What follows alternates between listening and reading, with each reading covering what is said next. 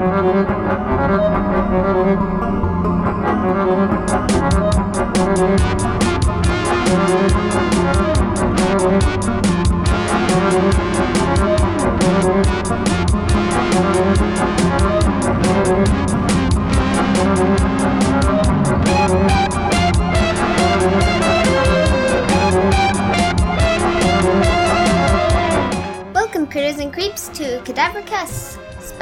100th episode interview. I'm Alistair Benham, And I'm Cadaver Dad Jeff Burnham. and today we have a special guest who is a director and editor who also makes our favorite shark movies, Misty Talley. Thanks for being on the show, Misty. It's my pleasure. I'm very excited to be on the show. Today we will have some questions about your movies and just about you. I'm ready. and this came together because you know it's it's our 100th episode for our 50th episode. We did like a live show, which was really wild, and we wanted to do something big, and then quarantine, and, and well, what do you do? So uh, when we were wandering around taking one of our rare walks, we started pitching around ideas, and we don't really ever have people on the show. Um, we started the show when Al was four, so having of guests sharks? because of sharks. Yeah, well, that's worth mentioning too. Yeah. Oh yeah. The show started with sharks, so then it made sense when I said, "Why don't we see if Misty will do the show with Yeah. us?" You know, start with sharks, 100 sharks. Mm-hmm. 100 episodes is a big deal. That's amazing. Yeah, it's wild. Al, do you even remember recording in the beginning? No? Wow. I, I imagine no. I Oh, mean, wow. That's something else. I mean, we started it when he was four, and all this stuff was going on. We were working on a monster movie at the time. Do you even remember that? Yeah. Yeah. I remember okay. the one part I was in sitting on a couch. That's okay. He was very angry that day because I was like, "You can come work on this monster movie, but it's like a stoner monster comedy that a oh, friend yeah. was making." And so then we had Al on for a day shoot, which was just the one scene that he could be in because there wasn't swearing and drug use and all this stuff. And so then he ends up sitting on a couch for about five minutes, and then we were like, "Okay, that's a wrap." He was like, "I want to be in more of the movie." Yeah. All right, bud, you got some questions? yep. Let's dive into them. Number one, when did you start getting into making movies? Ooh, um, good question. I got into making movies in 2008, right after I got out of college. Um, I went to college not for movies, but for um, fine art. I wanted to do video installation art. So I learned video editing software, um, but there's not a lot of money in video installation art. No. and it was very hard to get off the ground. So, but there was, I mean, just by chance, a post production um, house that had just opened in um, the city I was living in, Lafayette, Louisiana. And I had some friends working there, and they were like, Well, you know, the software that the assistant editor would need to know. So, why don't you apply? And so that was my first job in film right out of college, a couple, well, like a year out of college, and worked for them for a while. And just they did TV monster movies. My very first one was one called Monster Wolf. Uh, very first movie I ever worked on. yeah, I saw that in the IMDb and I was like, man, I'm missing so much. There's so much of the Misty Talley filmography that I need to get on immediately. Monster Wolf is something else. Um, there was a time early on whenever I was in film where the producers wanted everything to be a combination of a monster movie and also a disaster film because monster movies were sold well in the United States and disaster movies sold well overseas. So they were like, well, what if like the monster wolf turns into lightning? What if Whoa. it, Oh god. So he like explodes a helicopter by turning into lightning and thing. It's insane. I highly recommend Oh, Oh, that's watching Monster Wolf. Is that uh is amazing. was Jason London in that one? Yeah, he was. He was.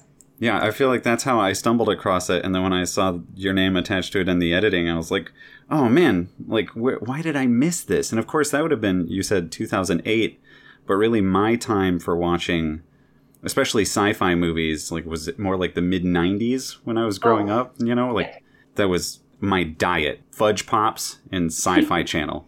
That's Speaking of Jason London, Dad uh, told me he wrote this. Jason London as Jason London in Mississippi River Sharks. Yeah. Jason London as not Jason London in Zombie Shark. Yeah, yeah. Yeah, we were because I reviewed the the shark bait collection for Film Monthly, a site that Oh, yeah. I write for, and then I would we were looking at it the other night, and I was chuckling. I was like, "That's a silly gag," because I just had the pictures of Jason London, but And Al I liked it. I get why in Mississippi River Sharks he said that Zombie Shark doesn't count since he's not Jason London as a Jason London. Right. Yeah. Yeah. He's Jason London as not Jason London. Yeah. He's a, he's somebody else in that one. Jason's so funny. He's very nice. He lives in Mississippi, so we work with him all the time, and he's Ah. a good friend. Yeah.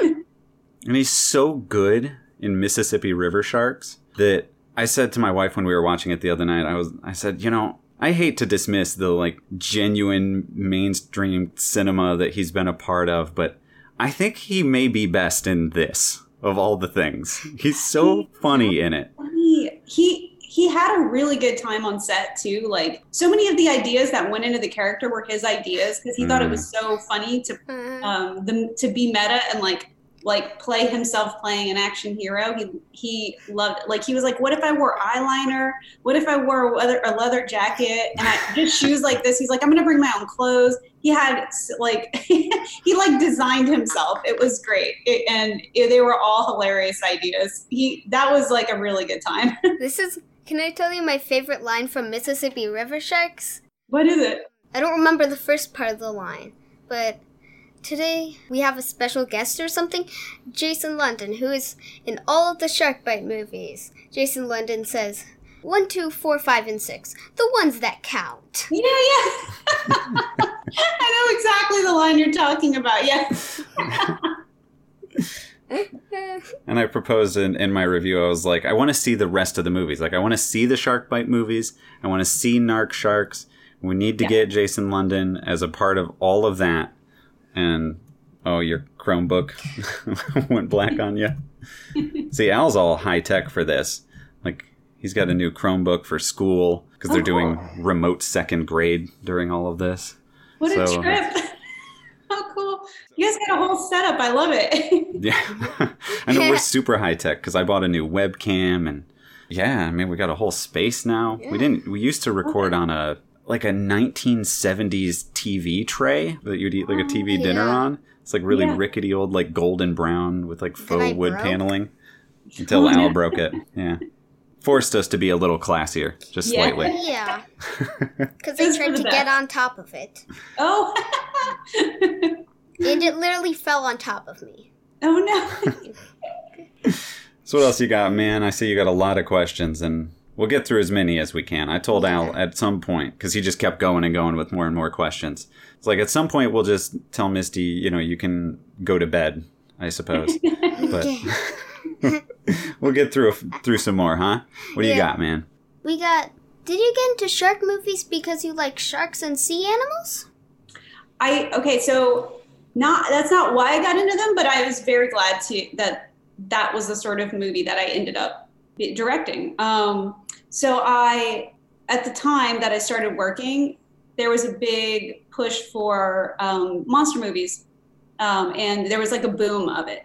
So I was getting hired to edit a lot of monster movies, and then after Sharknado took off, then all the monster movies became all shark movies um, which I always thought was a blast. So they were like my favorite ones to edit. And then I I made a short film that I directed, not about sharks at all, and and it did really well. And it went to a really big film festival, uh, the Cannes Film Festival.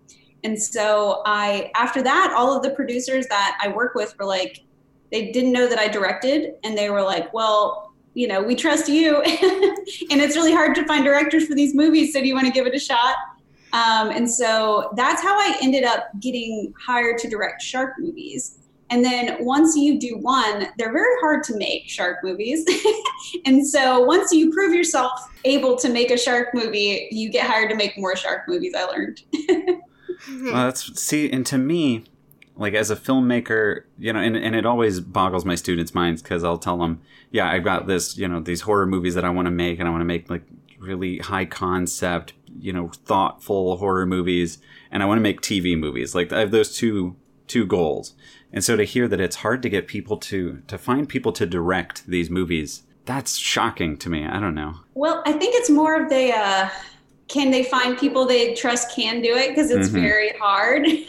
Because it's like a 12 day shoot normally and all action. There's like a requirement for how much action is in it. And so the, uh, it's a serious time crunch. And so I think it's more of like they, they really avoided directors that hadn't done it before. hmm Um, but since I'd edited so many, uh, it put me in a position where they were like, well, if you've edited them, you know them, and you know you'll do well at planning them.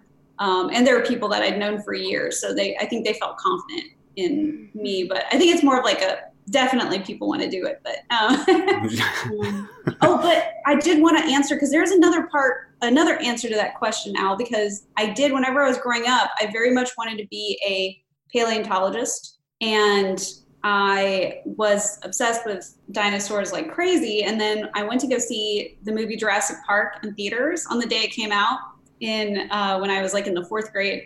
And I went in and I was like, wanted to be a paleontologist. And then I watched the movie and I left the theater and I wanted to make movies instead. and I love Jurassic Park so much. And sharks too, because they're dinosaurs, you know. So I've always loved monsters. Just my whole life, I've loved monsters and the idea of monsters. Um, so I think that's one of the reasons why I really, really love making shark movies so much. So I do love sharks very much. I also think I was in fourth grade when that came out. I was so excited for it. Oh my gosh. I remember because at that point, it was the sort of thing where it was like just uh, trailers on the TV all the time. And so I would see them constantly and I'd ask my mom, like, how many days until we can go see Jurassic Park? And it was, it felt like it took an entire year, but I'd ask every single day, like when I woke up in the morning, how many more days till Jurassic Park? What else you got there, bud? Wait, the other question?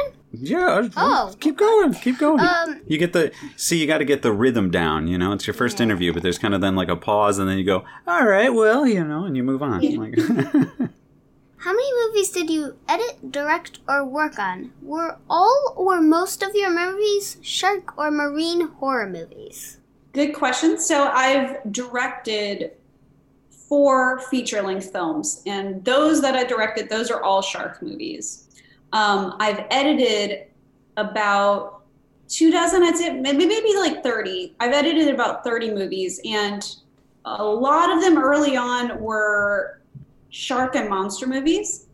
And then, um, well, when I say edited, all, some of them my assistant edited uh, that I, I worked on in editorial. I'll say that. and um, some of them were horror movies, and um, some of them were like independent films. So it was kind of a mix. Uh, but early on in my career, it was all monster and shark stuff. And then in the last two years, there's been a big shift to Christmas movies. And so those are the new shark movies right now, unfortunately. see, I was just telling my students that too. They were like, they were saying something about the Christmas movies, and I was like, you don't understand. Like the people who were making this, like the sleazy sci-fi movies that I was watching as a kid, they're all making Christmas movies for Lifetime now. That's Yeah. what they're all doing. Yeah. It's crazy. it's you know they pay more money it's not a cg extravaganza so you can actually like spend the money on actors and locations and like normal movie stuff and uh which is cool i'd still rather make shark movies so but i'm right now i'm learning how to produce so i'm producing christmas movies this year so that's what i'm working on i'm learning how to produce because i'm trying to make some independent films um, as a director and that's very hard to do if you don't know how to produce films. so Well, we saw that you have the uh, the documentary about the that area of Louisiana that's like vanishing. yeah, yeah. Um, that I worked on right out of school. Just um, I knew a lot of architecture students Okay. and they were all going out there and talking about the beach that w- they were staying on um, and so that was um, just kind of like me getting my you know finding my footing i guess in film a little bit. And so it was fun. I don't i don't like doing documentaries. Um, i'm editing one right now and i only took the job because i was like well i guess I, another editor had to quit. They got another job. And so i was like well since it's just finishing it i'll do it. But um, they're very very difficult and also take forever and i don't like to work on one project too long which is another reason i like the shark movies there there's a lot and they Yeah. change constantly and they're very fast the christmas movies too but um, i like i like to do a movie quick in just a few months so Well, documentaries. Al, can you guess why it takes so long to edit a documentary? Cause all or most of it is real. Sure. I mean, that definitely plays into it. Yeah. It's like the amount of footage you end up with is a lot. Like a lot, a lot. So, you know, if you've got 100 hours of footage, where do you find an hour and a half movie in that? Yeah, right? Your face. Yeah. Exactly. Yeah. It's hard because with like, you know, a narrative movie, it starts with a script, but a lot of times with documentaries, it'll start with an idea and then they shoot a ton of footage and then they write it once you're already editing it. And then you kind of, it's like this, uh, you're like constantly starting over almost Uh, yeah, with yeah. it. And it's, um, kind of, kind of cool in a way, but all, it just takes so long. takes so, so long and doesn't pay as well. Um. There you go. Now you're getting the pacing. So, next question: How much did you use CG before you got the remote control shark fin? Ooh, I love this question. I used CG just on my first movie that I directed um, for for the fin specifically, and so there's well there's CG which is like the 3D sharks that you see in all the movies, but then there's 2D which is the the fins. I call it the gray Dorito, where you know the the the fake one going through the water. I hated it. I hated I hated it, and so after my first movie, and I'd also edited like Swamp Shark and Ghost Shark, and that was the same thing with that stupid gray Dorito. And um, I didn't want my movies to have the gray Dorito anymore, so I really, really went to bat to try to get the producers to commission a remote control shark fin. And Hmm. they had tried to find one to rent, but they didn't exist. And they were like, all the special effects companies were like, yeah, that doesn't, that's not a thing. It doesn't work. And so we found a company here in, I'm in Louisiana. We found a company in, in Baton Rouge that they, they did, they do like usually specialty masks. Like they didn't design the, the White Walkers, but they, they have like the contract on making like the White Walker mask in Game of Thrones. So it's mm-hmm. like they're really, really legit, well known mask company, and they were trying to get into special effects. And I told them what we needed, and it's a group of like engineers, and they were like, "Oh yeah, we can do that." And so a couple weeks later, I checked in, and they were like, "Okay, so we see why this has never worked now." and I was really nervous, and they were like, "But we have some ideas, and we'll either like succeed and it'll be a great success, or we'll totally fail and it'll be a total failure." So they came out with the um, the shark fin, and it they put it in the water and it worked. And I never looked back. We we used it for every movie after that, and it actually, even though it's complicated to make and expensive to make, uh, ended us like like it saves a lot of money because each one of those fake shots of the fin cost a couple hundred bucks to make. And if you do it 20 or 30 times, it really adds up. Yeah, and that when we saw Santa Jaws for the first time, which was when we did our episode about it, Mhm. and we we were watching that, and I and I was like staring at the screen really hard, going, "Is like is that a real fin?" And I was just amazed because it didn't look like you know the Great Dorito. So I mean, yeah. like, I was Oh, like, yeah. either they figured out how to animate this fantastically, or they're doing something that I don't understand yet.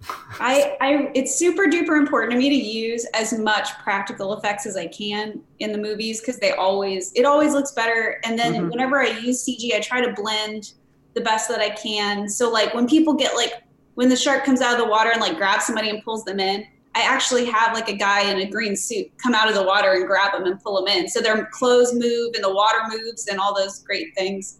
Um, and it just looks so much better whenever you do it for real. Every you know, however you can, um, as much as you can. And so um, that's super important. I think it like makes a huge, huge difference ultimately. Yeah. Absolutely. I also wanted to say if I made the remote control shark fin, I would get like a remote control thing that you could just drive under the water, then just tape a shark fin to it so that it was a remote control shark fin. That's probably what I would. So you've solved the problem. See, they should have come to you, man. you know, it's funny whenever we put because the shark fin, if you look at it, you can kind of see it sometimes. It has a tiny clear Yeah. antenna on it, but whenever you put the hat, the Santa hat on it, it lost its signal. And Oh, it no. couldn't it couldn't do all the things. So you had to like cut a tiny hole in the Santa hat and like pull the little antenna through and try to get it to to work with the hat on. And also we were shooting in a marina that was full of radios. And so it had a bunch of radio interference and the fin would get really confused. Oh no, yeah, we noticed the the antenna too when we were because we've mm-hmm. been watching them because we have the DVD set, but then we found that like it does kind of stream it what looks about like HD if you watch it on like uh, Mill Creek's movie spree thing. So we've been watching it on that, and I was like, I think I think that's the the antenna, and I was like, well, it makes sense why they would then do a Christmas one. Then you put a hat on it, you hide the the antenna, Right. but I think that that would yeah that would muffle the signal. Yeah. Uh, Did you notice that the antenna? No, I don't. No. If I did, I probably forgot. Yeah. It's like bare you can barely see it, and only in some shots. It's only yeah, it's like nearly invisible, so you really, really have to look for it. I guess I shouldn't have mentioned it because now people look for it. but I guess we, I mean, we look for those things. You know, we Yeah. have uh, we have friends who do podcasts who are like, you know, we, you're always talking about how you got like the Tingler on Blu-ray, and you thought it was amazing you could see the strings, but why would you want to see the strings? right? Because I want to know how they did it. I want to know these things. I I love um bats in black and white movies since they look so rubber and you can just see the strings. Taking they're like we we we we yeah, they go they go like that. Yeah. exactly what you're but their about. wings stay in the exact same shape. They are just so non-real. yeah. It is so funny. And Al studied bats. He knows. He'll call it out. I kind of look for strings in black and white movies since you can clearly see the little shine on them oh, from Oh, yeah. white. Yeah, and that's the thing too when when people ask about our show, you know, and they're like, "How how does Al handle these movies? Like my kid can't watch this or what, you know?" And and it's like, well, when he was four, he was working on a monster movie, so like he was Yeah. on the set, and we had the puppet, you know, and so he understands this. He's been in them. He's like he's seen the editing and everything, so yeah. he knows what's going on. I think that makes a big difference, you know. Yeah, I know that I growing up, like my my dad would watch movies like you know Predator and all sorts of movies. Always watch the old Godzilla movies and King Kong movies, and um, I was never scared of him because he would like laugh at them and like give commentary on them, and like it didn't feel real and or scary. It just felt cool, you know hmm because of the way he reacted to it i guess i think i don't know if some people are like just kind of like naturally more scared of that that sort of stuff or if it's easier for some people to kind of like suspend their disbelief in things but um yeah i was watching like scary movies whenever i was like a toddler and they never really you got to start young maybe That I think that may be the key. I certainly did. Oh, um, speaking of Godzilla, Dad, it was so amazing he found in one of the Godzilla movies, it was like one frame where you could actually see above the, like, set. You could just see above the set with the lights. It was just like one frame. oh no kidding oh my gosh This is why I spotted the antenna, Misty, Yeah. because like I'm, I'm always going. We, we're I don't remember what Godzilla movie it was, but the camera just gives a little flick, and you get in the top corner. You just see above the backdrop. Yeah. You know, and I paused it so I could show Al, like, okay, let's get a perspective here, so you understand this is like a warehouse, and here's the guy in a suit. You know, and Yeah. Yeah. I mean that's helped him get through at least all of the weirdo movies we watch because he Yeah. knows, you know, it's a guy in a suit or Yeah. whatever. right. Uh-huh. Yeah. And since I know that the Godzilla's a guy in the suit just walking through a tiny city, but I love seeing when people are running, they're actually just tiny people. So you can totally see that they're added on. Oh, It's just yeah. like around the, Yeah, the miniatures. Yeah. Yeah. It's just it just looks so weird. Yeah, it's crazy how they had to do it because they used to have to do it in like a little bit in front of the camera with like glass plates, and then they would also combine things in on the film, um, the film itself as well. But the glass plates are really cool, and we actually still call um, whenever I give a VFX artist something to work on. Actually, it's still called a plate, even though it's digital.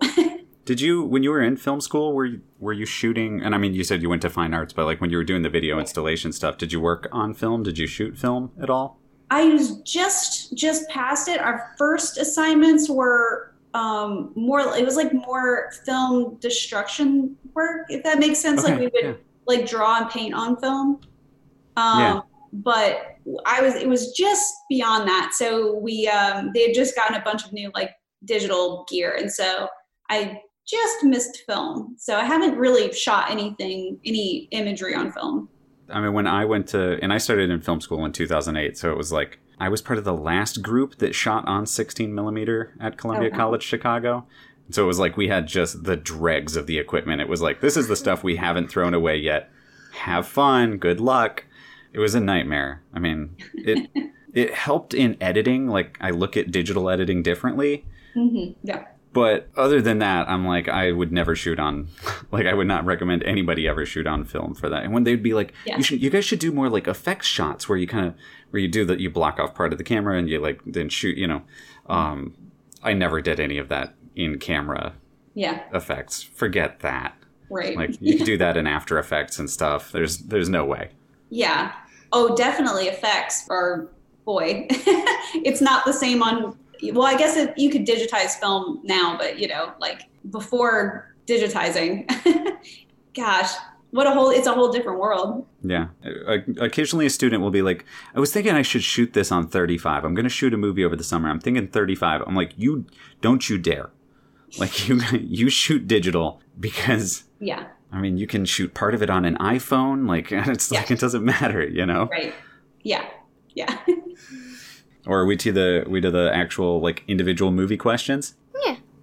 We're moving on to Zombie Shark with Jason London as non Jason London. Okay, in Zombie Shark, were the sharks or laboratory CG? If the sharks weren't CG, then how did you get the shark bite on the zombie shark? Mm. The sharks were CG on the wait. The what on the zombie shark? Which part of the zombie shark?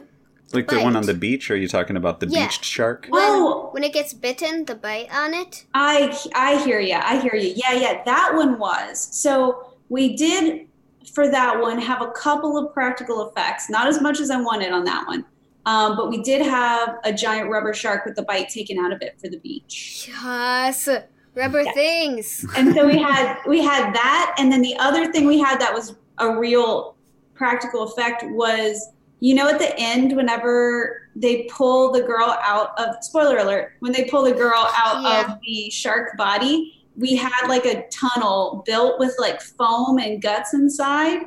And so we were cutting through foam like a foam like tube and pulling her out of the foam tube. And she was completely covered in blood. It was very cold that day too. She was freezing cold it was yeah so that those were the two practical shark things that we did in that. Everything else was cg Hmm. for that one including the fin.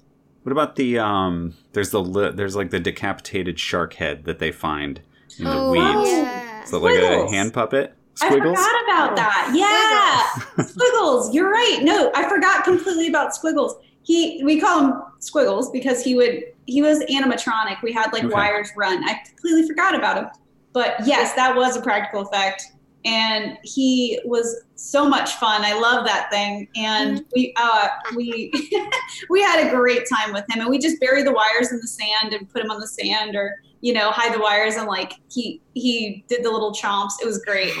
So we did have that made as well. There's more practical than I than I thought about in that one, but yeah, yeah, squiggles, and we uh, we name all of them. The one on the beach we named Sushi. sushi. We, we've had a, a rubber shark in almost every movie, and it's like sushi one, sushi two, just whatever sushi we're on. yeah, Squiggles was great. I, I brought him to an event though, and I somebody stole him or something. He went oh, missing. Oh, no. But then I think somebody might have found him recently. It was such a strange thing. I was like giving a talk or something, and I brought him, and then he was gone. Oh no. See, I assumed I don't know because I just looked for the simplest answer. I was like, oh, it's probably an arm and like it's you know like up under the sand or something. You know, we thought so about doing that, but yeah, I think ultimately they were the on that one. It was our first time working with that special effects company, and I think they're really trying to impress us. So they oh, we talked okay. about a puppet, but then they were like, "We can give it a shot," and they they did a great job. Yeah, no, it's it's like our favorite part of it. Oh yes. yeah. So you had oh, and yeah, he wanted to know Yeah. about the Laboratory. the laboratory at the end of the dock, whether that was composited or not. Yes, all the shots of it from the outside is completely made up, and we found a long dock. So the dock part of it was all real, and at the end was just like a gazebo out in the middle of the water, and um, it was all shot here in South Louisiana on a giant lake called Lake Pontchartrain. So at the very end of this long bridge, we just covered the green the gazebo in a green screen, a giant green screen, and then. Huh. And then in the end, well, the actors would walk in front of it, and then we replaced it with the um, the CG building. You'd mentioned something too that I'd wanted to ask about because we were I don't remember what one we were watching, like Ozark Sharks, one of them. But there's all the people on the beaches, and I'm convinced every time I watch one, I'm like, I bet they're cold. I don't know, like, is it really cold when you're shooting on the beaches? Yes, yes. Every single one of these was shot in the middle of the winter because they they all screen in the summer. That's Even fair. Santa Jaws screen in the summer, and so we would shoot them in sometime between December and February. And it some days it would be okay because it's pretty warm here generally, but it would get down to like 30 degrees, and it's if you know 30 i know that you guys are up north and that doesn't sound that cold but when you're in a bathing suit it's pretty cold i think for people especially if they're in the water Yeah.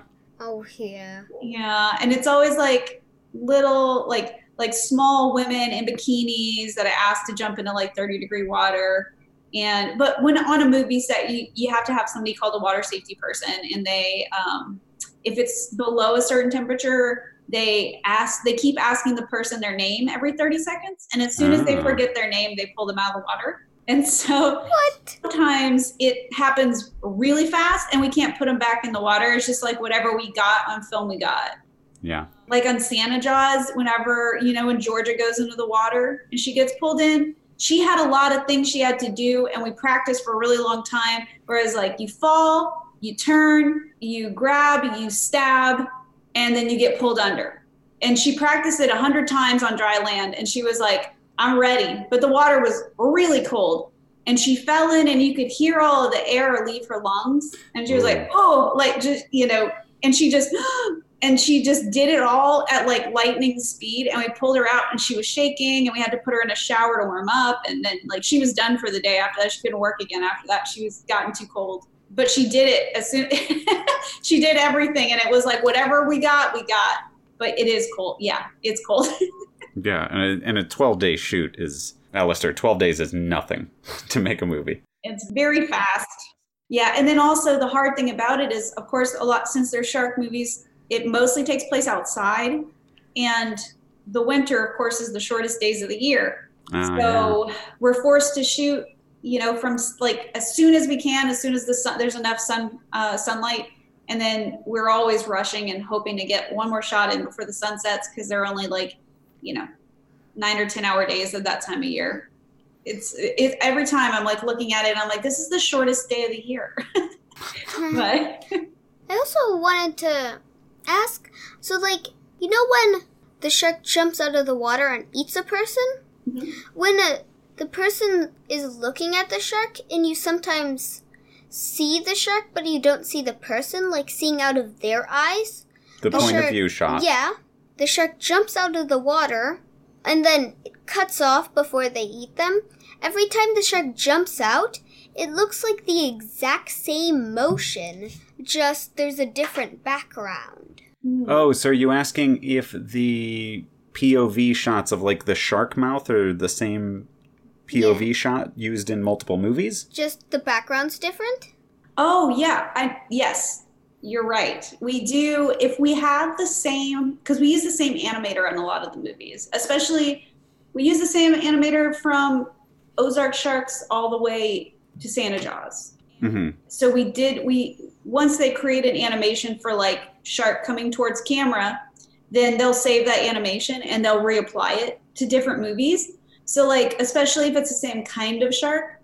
So like if it's a bull shark, we already we, oh we already own a bull shark jumping out of the water. So it's like a way to for us to save some money and get more shots to reuse those. And we do we change the background and we'll just shoot a different plate. Hmm. Yeah, good call, bud. Yeah, Yeah. good eye. Yeah. hmm I mean, it helps that you know we've watched these movies a bunch. Yeah, since it doesn't like more than once in one movie, so after looking at it a bunch of times, I realized that the shark looks like the exact same shark doing the exact same motion. Yeah. In the in, but watching them, all of them, a couple times they each had. So I watched it so much times that I eventually, it was just looked so much the exact same to me. So I just yes. Yeah, and I mean, we watched the we watched all four one a night, four nights in a row this week. So Oh my gosh. no Yes. wonder you noticed. he's paying very close attention. You caught me. Yeah, no, what uh like for for like Ozark Sharks and like so I, I have all the movies on a hard drive because I edit them as well. And w- let's say like Mississippi River Sharks, like those are both bull shark movies where the bull shark's Mhm. in a river. So it looks kind of it's similar settings, the same kind of shark. And so if I'm editing and I'm like, I wish I had a shot like this, I'll go back and check through all of the VFX shots in Ozark Shark and be like, oh, good, we do have a shark, a bull shark swimming underwater through a shadow or whatever, or Mhm. like hitting a post underwater. Yeah. And so we did like those two movies. We were like, let's stick with the bull shark and we'll see how many shots we can reuse because it's more, you know, bang for the buck. Yeah. I also did realize in Mississippi River sharks, um, when you saw the shark underwater, it was just a normal shark swimming around because I saw the fish with it, and then I saw another like tiny shark come under one of the shots. And it was just a shark gracefully swimming in the water. So it was like, You're- yeah, that's definitely not. That's definitely not fake. That's a real shark. Yes, because we also bought a bunch of stock footage of bull sharks and put filters on top of them so the water would look murky, like like river water. Mhm. And so we bought those for Ozark Shark and used them again too for Mississippi River Shark. So you're right. You you caught me, man. yes, um, I reused all of the stock footage and I reused any sh- shot I could um, because it's good to you know it's not always good to see more shark like in with a movie like Jaws where it's actually scary. But since my movies are a lot more kind of like action adventure movies, it is good to see the shark and so for the action scenes, you know. So it is like it, it was nice for those to be able to reuse a lot of the same stuff. But Yeah. I didn't think anybody would notice what you got me. well, on it's just on our show, that's a compliment, Yeah. though. So Yeah. like, it's not, it's not Al going. Misty, how come you're such a lazy filmmaker? Not no. It's just I'm that a desperate filmmaker. I yeah, I it's feel just that. that when I like a movie so much, I pay attention to it so closely that it's not on purpose, but I realize things like that. yeah. So that means I like your movies oh, thank you. when I see things like that. I know exactly what you mean. Every time I watch a movie, it's like a different experience, and I see more every time. I know. I know exactly what you mean. Yeah. Good eye, my dude. Did you have any more about zombie sharks? Um, yes, one more. oh, yeah. I um, actually had nothing to do with the writing of the questions. I am looking at them for the first time ever. These are great questions. I love them. hmm Next one is Was there a real storm in Zombie Shark? If not, how did you do it? Ah, okay. So this is another. Remember how earlier I said that there was a, a while for these movies where they wanted to make every movie not just a monster movie, also a Yeah. disaster movie. This was during that time, and so they at the time like not like a an argument we had more they're like you have to have a disaster element in it and i was like isn't the zombie sharks a disaster like but it's, it's a, a bunch of zombie sharks um, and so they were like, no, it needs to be like a storm or a weather event. And so I was like, okay. So we jam packed a storm in there, and some of the actually does it even rain? Gosh, I I haven't don't- watched Hopping Shark in so long. I'm I'm thinking that they talk a lot about it, but I don't remember rain. There may be like tarps Yeah, that get blown just- around, but I don't. I think that it. I, you know what? I don't think we did have rain.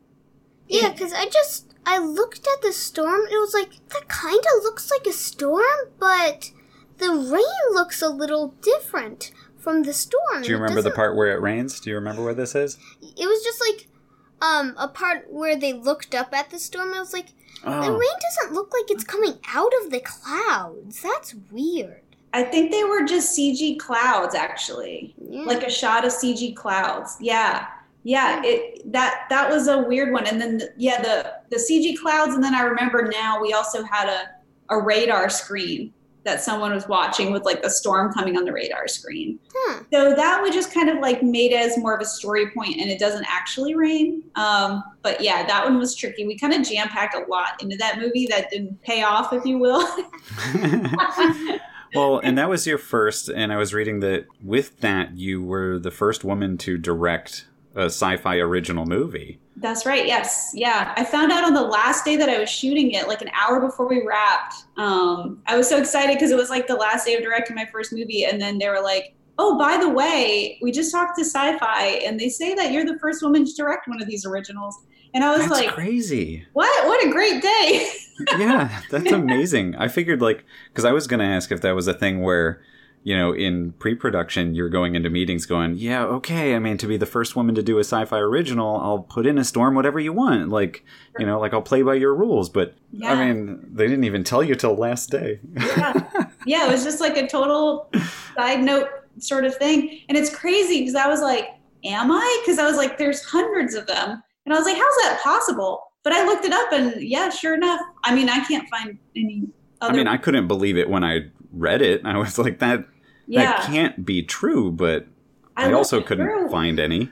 Yeah, yeah, because like sci-fi was like, yeah, we're pretty sure, and then I I was like, I don't know, and I checked through like just you know the I think on Wikipedia just like a list of all the Sci-Fi Channel original um, movies, and I was like, I don't see any female names. Um, lots of lots of Davids, and um, but uh, Here's a really funny, like my favorite line from Zombie Shark. What is? Did that guy just have a rocket launcher? I know exactly the part.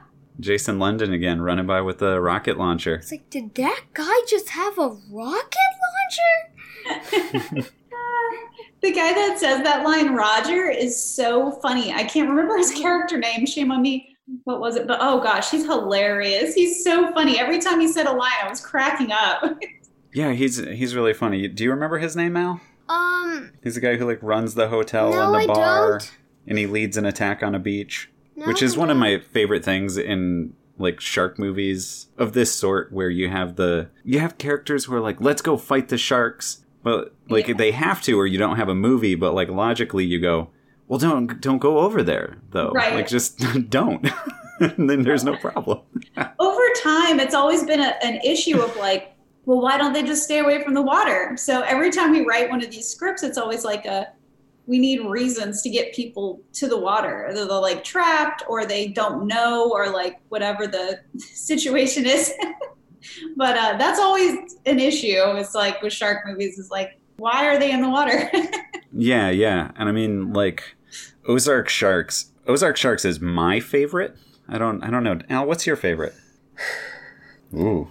Zombie Shark and Mississippi River Sharks. They're both really, really funny. Oh, Jason London, right? It's all the Jason Jason London. London. Okay. yeah. Even Yeah. though he does say Zombie Shark does not count. I'm gonna definitely send him this episode. oh, that'd be great. Yes. Oh, but in Ozark Sharks, like there's a good reason for them to constantly be on the water. Every time they go, Yeah. okay, we've saved so and so, somebody else is missing. It's like they they're trying to find their parents. Once they find their parents, cool, let's get away from the water. Wait, where's where's our brother? You know, and they have to keep going back. Ozark Sharks. I'm I, for me, my favorites. I'd say I'm torn between like Ozark Shark and Santa Jaws. Those are my two favorites. I mean, Santa Jaws, we showed my entire family over Christmas.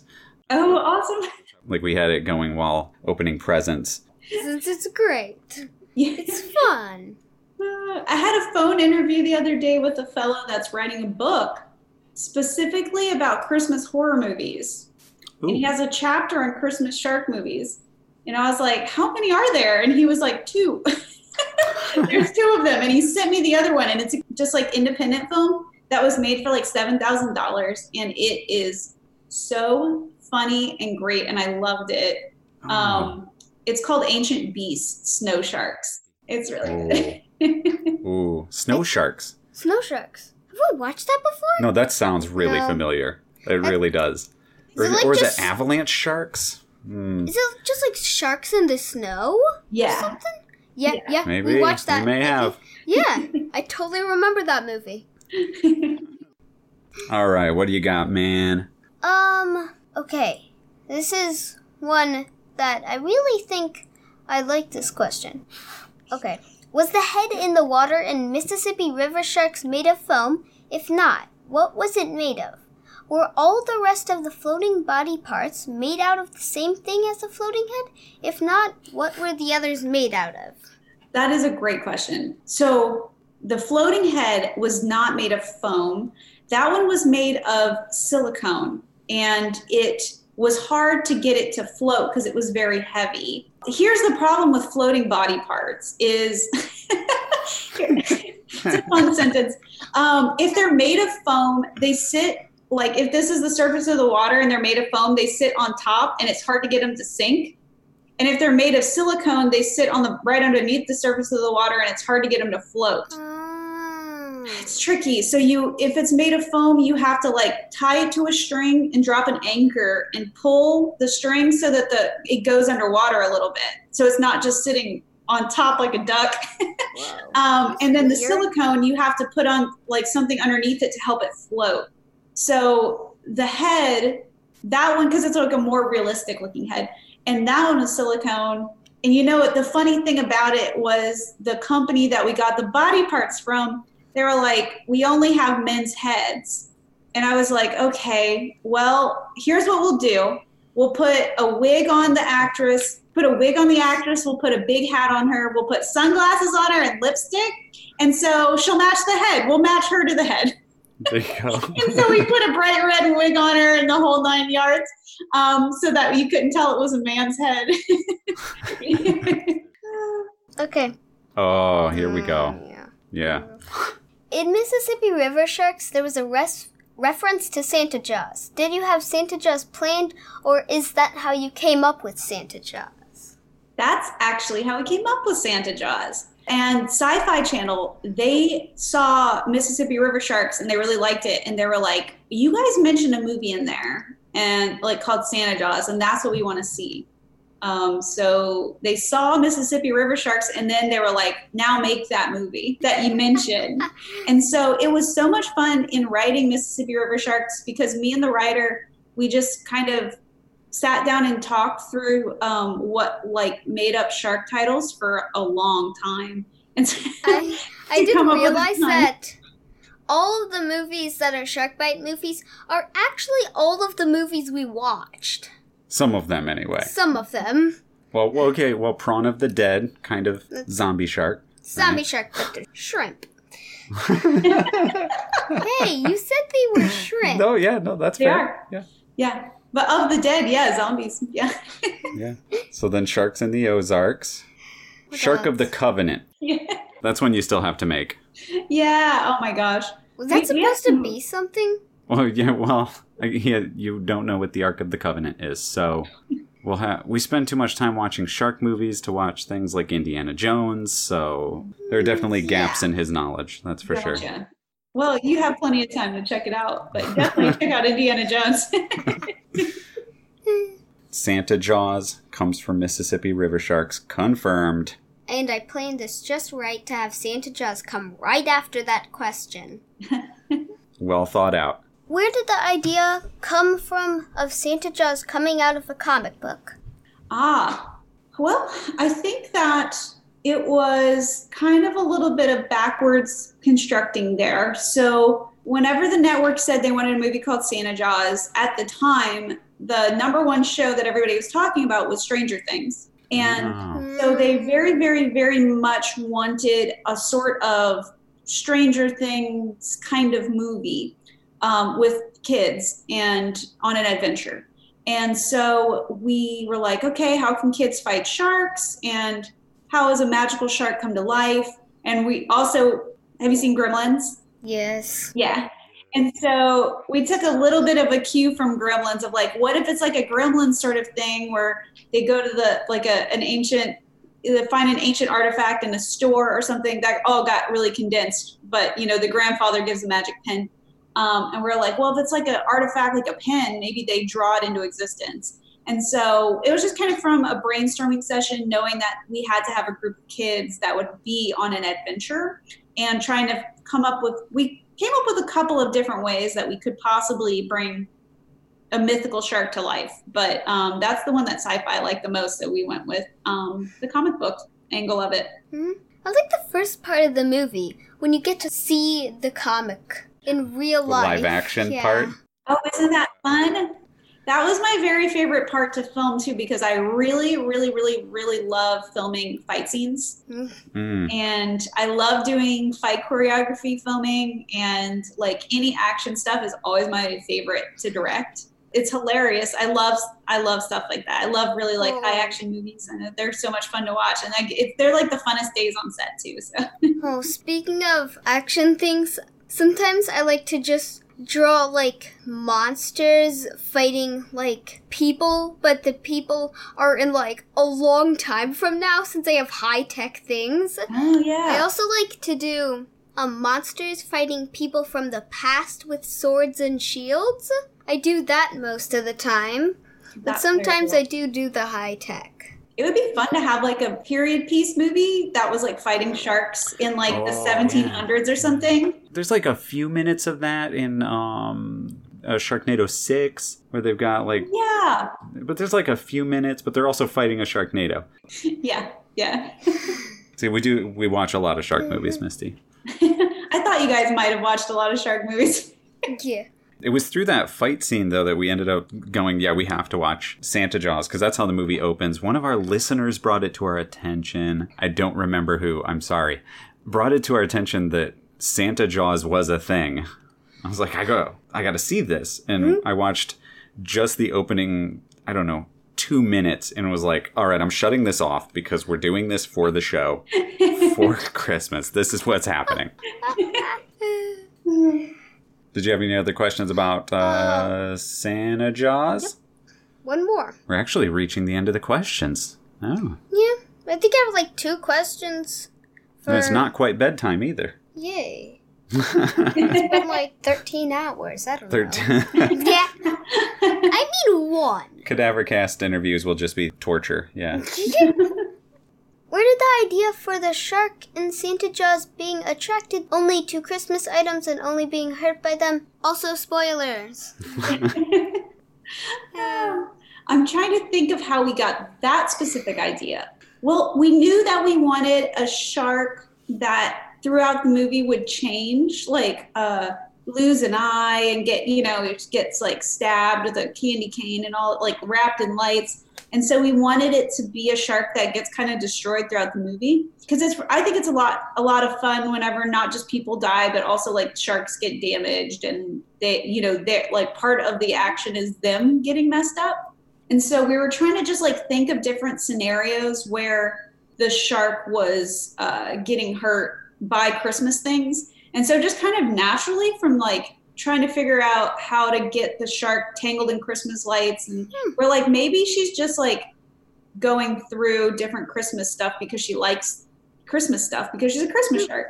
Yeah. Um, so I think it just kind of naturally came from whenever we were brainstorming all of the different gags. So like we have a um, a required amount of of gags of different like action moments with the shark that we're required to have, and so it takes like kind of a little brainstorming session with me and the writer um, because they don't.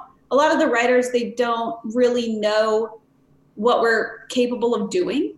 And so I'll help them as they write because they don't have a lot of time to write the script either.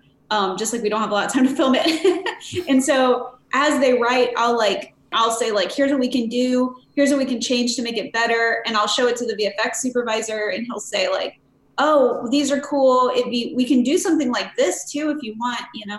So um, we, we kind of workshop all that stuff a lot. And based on what we come up with there, a lot of times it informs the rest of the script and like the story points. Um, and I think that's like an example of it is like, well, if she's getting damaged by Christmas stuff, she should be attracted to Christmas stuff.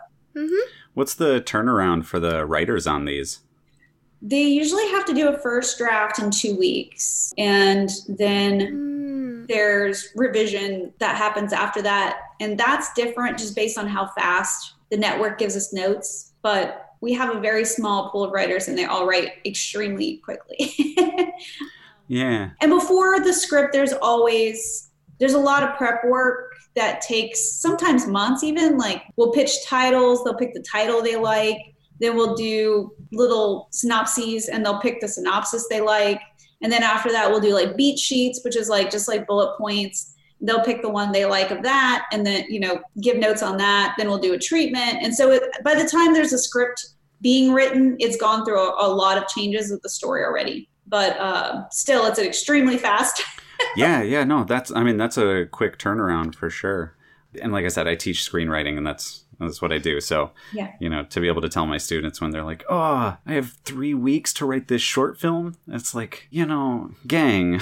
yeah like you go to Hollywood, you get 10 weeks to write a feature yeah once the contract's signed. And now I can tell them when you're working for sci-fi, you get 2. So, It's true. Lifetime as well. Same, Lifetime same as well. thing there. Any any TV movies, it's I think a lot of um, TV shows as well too. That Mm. like you know those are a little differently structured, but it's very very quick. Yeah, you got to be fast.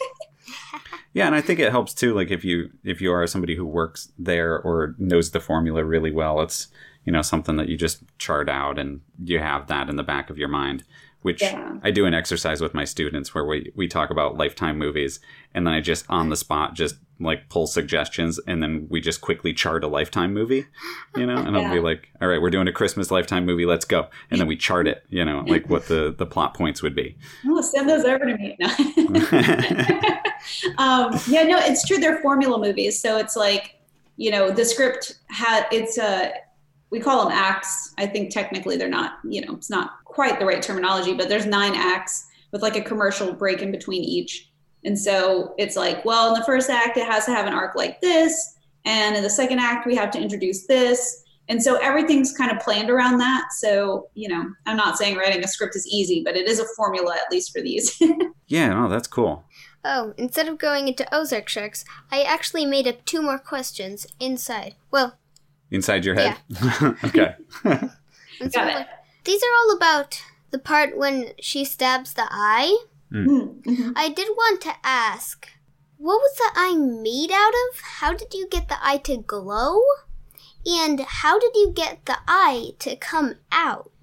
Yes. Okay, so that was actually a very complicated series of shots.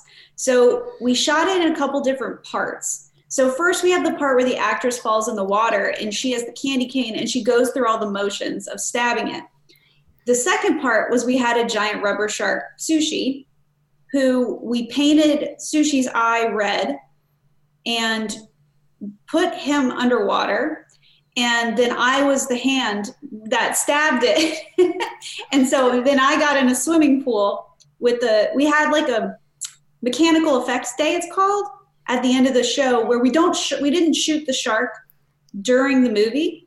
all the shots with the shark we shot after the actors had left, unless they interact with it. But if they don't interact with it, then it was me in a swimming pool, or like, or the male producer if it was a guy in the swimming pool doing that those parts. And so it was my hand stabbing the rubber shark, and then whenever she pulls up the candy cane and there's an eye on it, what it is is a uh, Christmas ornament, a red Christmas ornament that we drilled a hole through and stuck it on the candy cane. And so she's actually holding up a metal candy cane with a Christmas ornament on it, and then the uh, Oh. VFX guys made it glow. Weird. Because to me, what I thought the answer was, and I was very wrong. It was just the eyes were just um like a jelly fruit, and then you just put lights inside of it to make it glow. Oh, I see what you're saying. Like a like a yeah. gelatin kind of a. yeah, like a Okay. Yeah. yeah. They do use a lot of like what's it called, uh, ballistic jelly for things like that that are squishy on set. And so, like, Yeah. yeah, that could have definitely been another way we could have done it. Yeah, it just was with all of ballistic jelly. it just didn't look so much like a like an ornament. So you're thinking like one of the like your your balls that you have with like the lights in it when you like bounce them they glow. Yeah. Oh, Yeah. Yeah, I see Mhm. that. Yeah. Mhm. That would have worked too, I think. Yeah, you just like took a light, put it in there. That could have been cool for sure. It would have looked Yeah. it would have like had a different look. It would have been cool, I think. I like Yeah. doing stuff like that with like a practical light. That would be fun. It would probably be like the light would actually be glowing. Right from the inside. Yeah. And this is what we spend our time doing watching movies is going, how did they do that? Let's come up with ways. And I think ever since we were watching The Fly or talking about The Fly the with Vincent Price on the show, Oh yeah. and he was asking about like the noises and I started explaining to him Foley sound, you know. Yeah. And so then we started like making noises with things in his bedroom, trying to replicate noises. So that's become a preoccupation for him of Yeah. like Yeah, like trying whenever to figure it out when he watches a movie. whenever I make like a monster sound, it's not the same. So whenever Dad ed- edits it, he just goes over, ah. does that, and then does like a thing to make it sound like the monster a little. He's he's very impressed when we do an episode where we do like a goofy monster bit, and I just add in some reverb and like change the pitch. He's Oh, like, "How'd yeah. you do that?" You know, That's and it's fun. like Gosh, and it's I like love- the easiest two seconds of editing. I just I love it when you just make my voice deeper, like Yeah. a deeper like. Oh, or something like that. you just make my voice deeper. now that we're at 100, I should just make you start editing the show. Yeah. Just do that. I don't know. I don't have any clue what to do. It's a lot of trial and error anyway. You figure it out. exactly. Probably not. So what you got, man? Here is my favorite question. Um, in Ozark Sharks. In Ozark Sharks, were the weapons CG or a prop? If they were a prop, how did you make them? Ah, I love this question too. Okay. So they were all props. And what we did, yes. yeah, it was so much fun. So our special effects company on that one, they made the fin. That was their first movie where they made the fin. And also we went to them and we said like, like this is a movie where we want a ton of improvised weapons. Like if there was a a survivalist that had made all their own improvised weapons in the woods. Uh, we want a bunch of those, but we don't know what would be easiest and coolest for you guys. So, like, based on what you have around, or can you design a bunch of weapons and we'll write them into the script? And they were like, we love it. And so we actually had the funnest meeting of all time where I went and I sat with the special effects guys and they drawn out just probably 30 different weapons. It was an insane amount. Oh, and they explained. I would love to design them. it was so much fun. They were like, we imagined if you had a tool shed with a bunch of stuff, like what you could possibly put together. And so they they just went through all of these amazing weapons. And I brought like my visual effects supervisor with me who did the CG. And he was like, oh, I could do something really cool with this one if we do a scan of it where we do something like this. And so I got to sit down with like the VFX guy and the special effects guy and just kind of pick all the props we wanted them to make which was a blast. And then they did such an awesome job making them. Um, and they designed like the cannons. Oh, and you know the gun that's on top of the truck Yeah. that they shoot, the Uh-huh. harpoon cannon? That was real and it actually shot harpoons. That actually looked like a giant Gatorade bottle shooting harpoons to me. yeah. it was because it had like little like bottle like air pressure cannons and stuff. So it did Yeah. look like yeah, yeah, I know what you mean. But those were all practical, and a lot of them worked. You know the the crossbow that shoots the deer antlers. Yeah. It shot, but not really fast. It just they went like pew, but it was helpful because if you shoot it on film, it actually looks good. You know.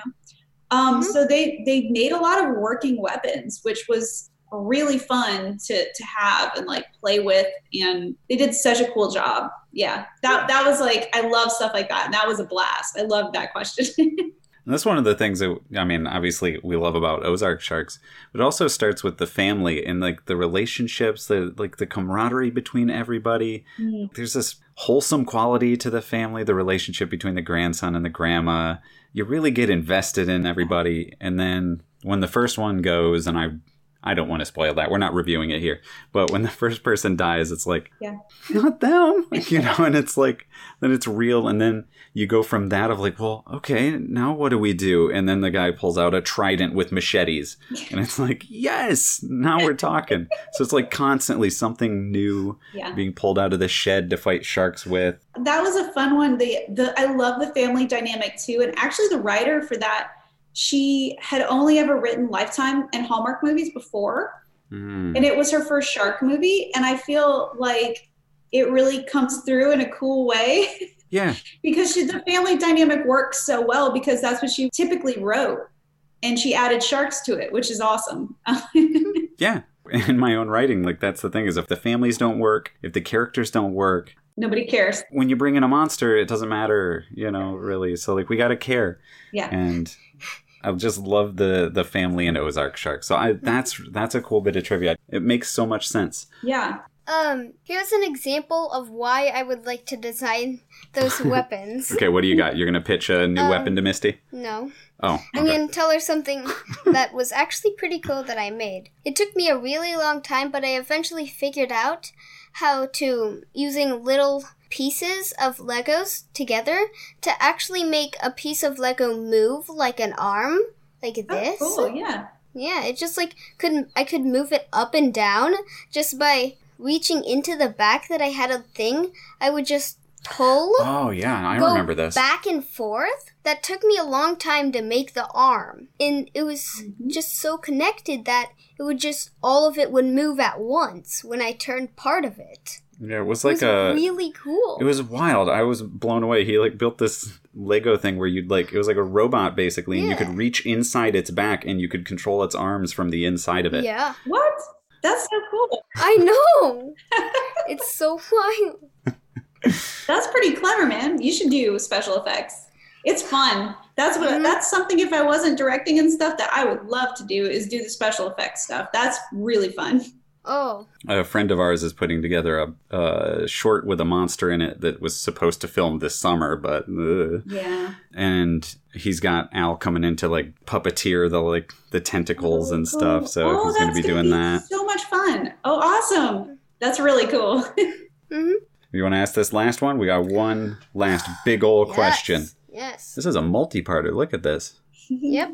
In Ozark Sharks, was the fireworks festival a real thing that people did, or did you just get people together to make the festival? And if the festival was a real thing, did the people give permission to use the fireworks, or was the shooting done on a different day Gotcha. than the fireworks festival was actually? that was a completely made up festival. So um, all of the people there were extras, and all of the the tents and the fireworks and the decorating around the festival that was all the art department putting that together. Hmm. So it was all something that we wrote into the script and that our team put together for us. Um, that's something we call like a set piece. So on movies with like low budgets, it's hard to have a lot of big like set pieces, just like having a lot of extras, having a lot of props that people touch and action beats and stuff. And festivals are one of like notoriously one of those really, really hard things.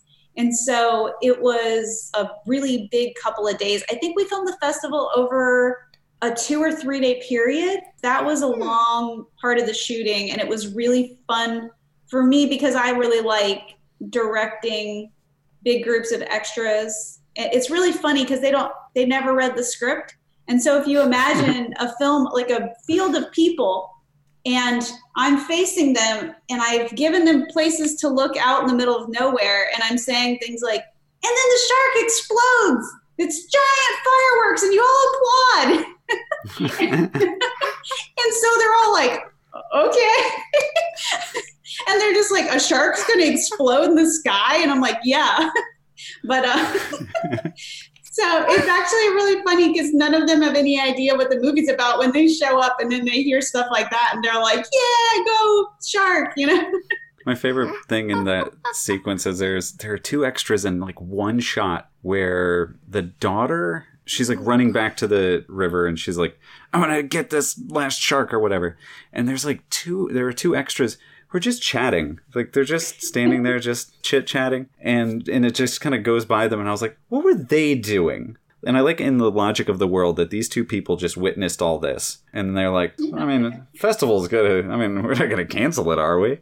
Yeah. You know, and it seems ludicrous, I guess, until we end up in our current situation where people are like, sure, there's a pandemic, but we can still go to bars, right? Right. You know, like so, it seem it may seem ludicrous, but I buy I buy it logically. We've now learned that um, it makes sense.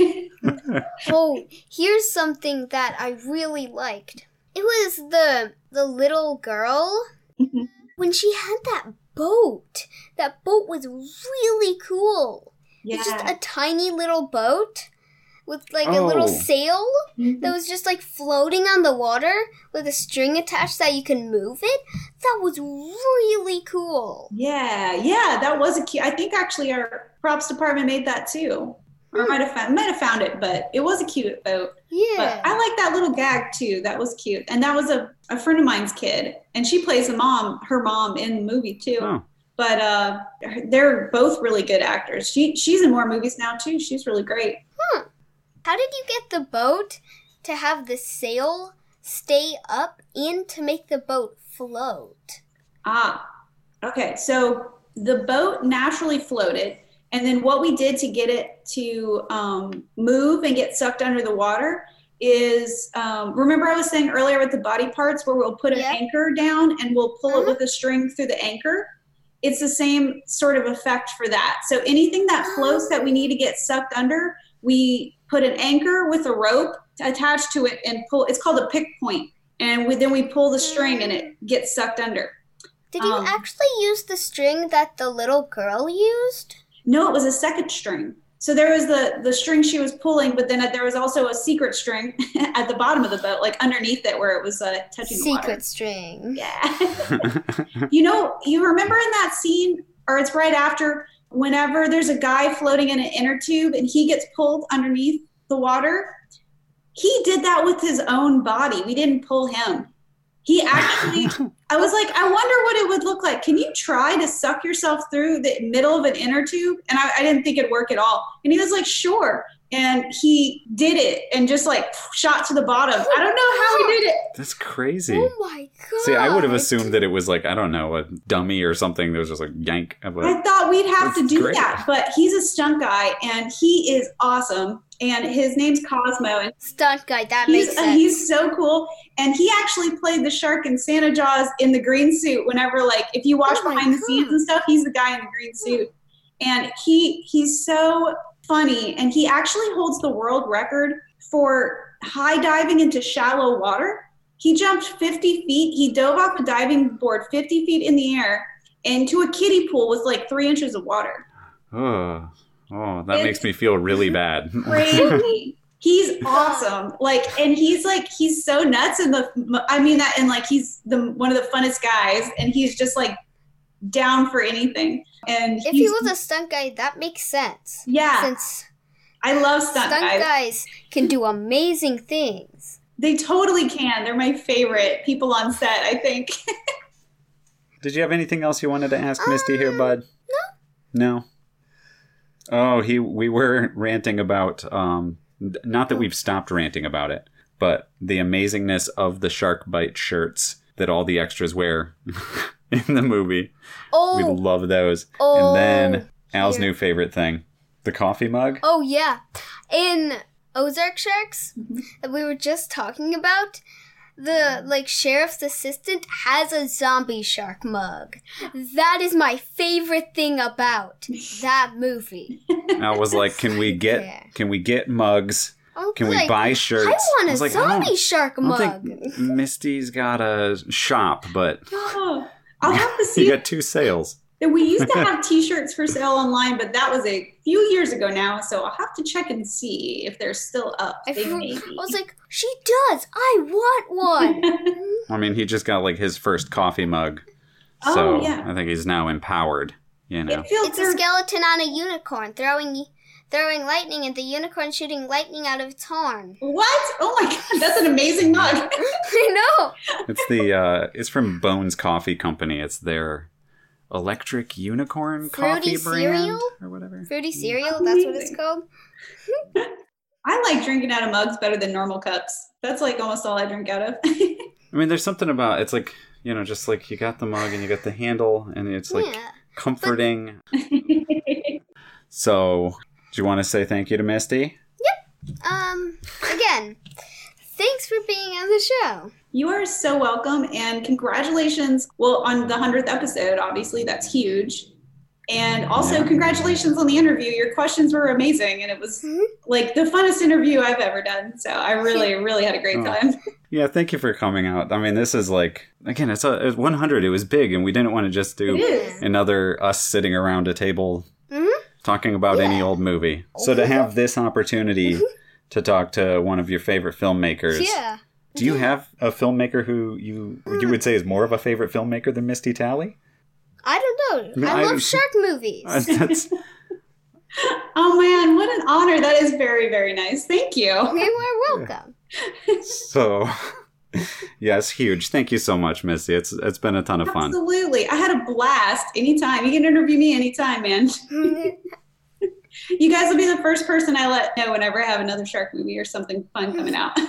Oh, absolutely. Oh, yes. And if you need extras, I- although the middle of winter to go down to Louisiana, that sounds like a heck of a thing to try to do. yeah. But if you let us guys, know. if you guys happen to be in Louisiana, do let me know because we'll We have- I film often. If you ever need somebody to see if you can see a practical um effect, tell me. Al wants to do continuity for you now. yeah, So- you're gonna be my new quality control guy. oh, that's great. Alistair, where can our listeners find us online? Patreon.com slash word salad. Our listeners can find us on Instagram at Cadavercast. Twitter. Cadaver underscore cast. And what about Facebook? The Cadavercast Critters and Creeps Club. Join the club. Do you want to get us signed out? You've been listening to our special interview with Misty Talley. I'm Al Burnham. And I'm Cadaver Dad Jeff Burnham. And thank you, Misty. Thank you. We love you. Bye.